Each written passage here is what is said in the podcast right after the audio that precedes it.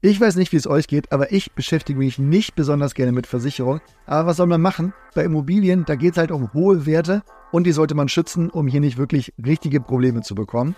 Aber was brauche ich da? Worüber kann man nachdenken? Und was macht vielleicht überhaupt keinen Sinn und kann man sich sparen? Das bespreche ich heute mit Janina im Immobilien-Einfach-Machen-Podcast in gewohnt kurzer Form. Ich würde also sagen, wir machen uns jetzt zusammen mal schlau. Mein Name ist Oliver und damit geht's jetzt los.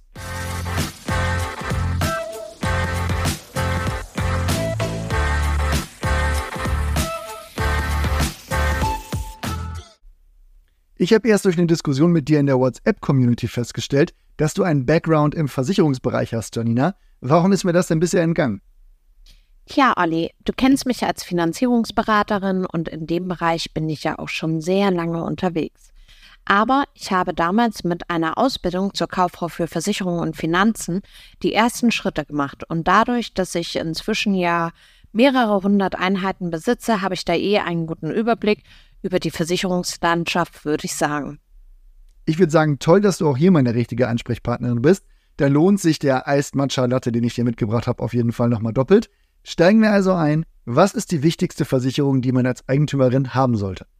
Das Schöne ist, dass ich sagen würde, dass es nur eine Pflichtversicherung gibt und das ist die Wohngebäudeversicherung. Die musst du haben, das ist wirklich notwendig. Die Versicherung übernimmt die Kosten, die durch Sturmschäden, Hagel, Blitzschlag oder Feuer entstehen. Oder natürlich etwas, das dann vergleichsweise häufig vorkommt, Schäden durch Leitungswasser, also der klassische Wasserschaden. So, wie schließe ich die denn dann ab? Da auch erstmal Entwarnung, weil ich ja dein Portfolio kenne und viele ja eine Wohnung kaufen, bei der es eine Hausverwaltung gibt. Die ist da schon abgeschlossen und das muss bei einer Finanzierung auch nachgewiesen werden. Ist ja auch klar, das ist ja wirklich für die Bank das größte Anliegen, dass die Sicherheit für das Darlehen auch entsprechend abgesichert ist. Ja, da würde ich sagen, verstehe ich. Und auch schön, dass man in der Regel beim Immobilienkauf da gar nicht erst aktiv werden muss. Es sei denn, man kauft halt direkt ein Mehrfamilienhaus oder ein Einfamilienhaus, oder? Genau, beim Einfamilienhaus oder Mehrfamilienhaus noch der Tipp, dass man versuchen sollte, die Versicherung des Vorbesitzers, wenn es eine gibt, zu übernehmen. Da ist die Versicherungsprämie normalerweise um einiges geringer als bei einem Neuabschluss. Ist da eigentlich auch Hochwasser und so mit drin? Du hattest eben Leitungswasser so explizit erwähnt. Wenn die Immo sich in einem Risikogebiet befindet, dann sollte man den Versicherungsschutz mal checken und auf jeden Fall auch gegen Elementarschäden durch Überschwemmung, Hochwasser, Erdrutsch oder Schnee erweitern.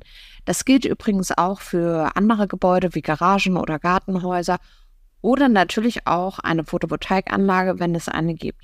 Wenn die Immo große Panoramafenster hat, dann kann das auch schon mal Sinn machen zu checken, ob auch Glasbruch explizit mit abgesichert ist. Du siehst also, die kann man schon recht umfassend erweitern. Wo du jetzt Schnee sagst und was ich mich immer mal wieder frage, wenn Schnee vom Dach eines Hauses als kleine Dachlawine abgeht, wenn die einen Passanten trifft, muss ich das eigentlich zahlen oder muss man sich da irgendwie absichern? Es gibt eine Haus- und Grundbesitzerhaftpflicht. Was deckt die also ab? Das sind Schäden an einer dritten Person, wenn man gegen die Pflichten als Eigentümer verstoßt. Das ist der Fall, den du hast, aber schon ein gutes Beispiel. Erstens ist Schneeräumung bei einer Wohnung in einer WG normalerweise in Sache der Hausverwaltung. Und zweitens ist eine kleine Schneelawine auch nicht das Verschulden der Eigentümer, würde ich mal sagen. Wenn das hier für dich keine Cases sind, dann musst du dich schon sehr konstruieren. Also nehmen wir mal den Fall, du hast eine Immobilie als Ferienwohnung in der Kurzzeitvermietung und da ist dann eine Lampe dauerhaft kaputt, deshalb stürzt der Feriengast und bricht sich den Arm. Dann wäre das vielleicht ein Fall. Aber erstens bin ich kein Jurist und zweitens finde ich die Wahrscheinlichkeit schon sehr gering. Also aus meiner Sicht kein Must-Have. Schön, hake ich denn jetzt erst einmal auch ab. Was gibt es denn noch an Versicherungen, die dir so in den Sinn kommen? Wenn du eine Wohnung selbst bewohnst, dann die Hausratversicherung. Wenn du vermietest, dann finde ich die besonders wichtig, wenn du möbliert vermietest oder halt eine Kurzzeitvermietung als Ferienimmobilie anbietest.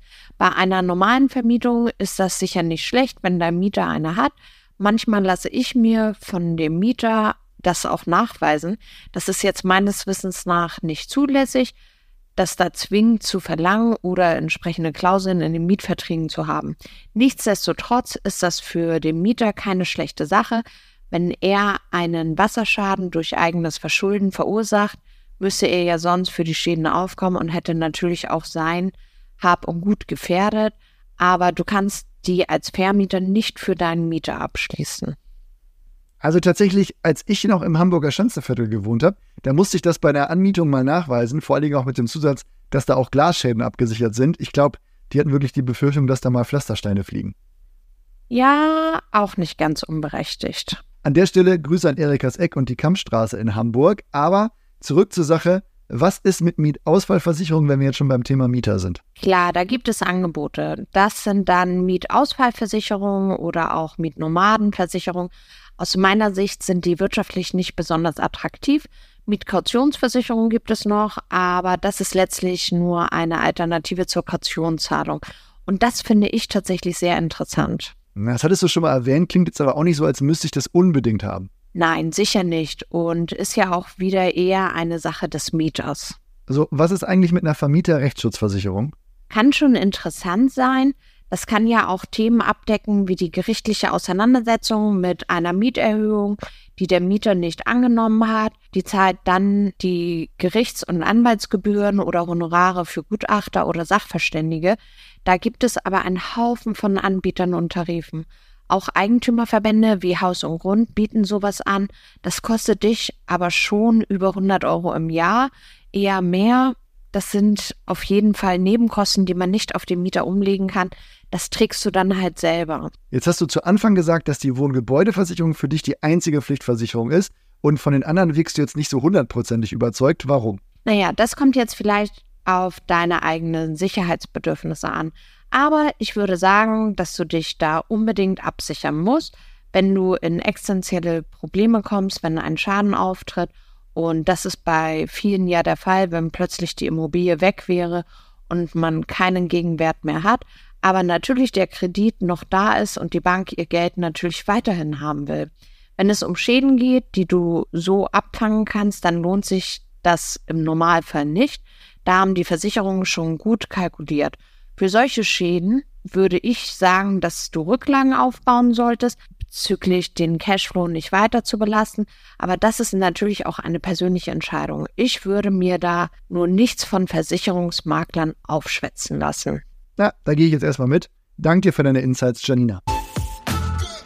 Das Takeaway an der Stelle würde ich sagen, die Wohngebäudeversicherung ist wirklich das Must-Have für jeden Eigentümer und jede Eigentümerin. Denn damit werden einfach Schäden abgedeckt, die für dich finanziell sehr bedrohlich sein können. Und das wird nebenbei auch von den Banken gefordert, wenn du halt eine Immo finanzieren willst. Die gute Nachricht, bei einer Wohnung, die schon in einer WEG verwaltet wird, gibt es die schon. Und beim Kauf eines Einfamilienhauses oder eines ganzen Mehrfamilienhauses kann man die oft auch von den Vorbesitzern übernehmen. Das spart dann vielleicht mal ein bisschen Geld. Ob du jetzt weitere Versicherungen wie der Vermieterhaftpflicht, eine Hausratsversicherung oder Rechtsschutzversicherung für dich als Vermieter Sinn macht, das hängt eher von deinem eigenen Sicherheitsempfinden und dem Vermietungsmodell ab. Das war's jetzt aber erstmal zu dem Thema. Bei Fragen schreibt uns gerne an podcast.urbio.com oder schickt mir einfach eine Nachricht über Insta, TikTok oder LinkedIn. Wir hören uns dann schon bald wieder. Mach's gut, bis bald. Tschüss.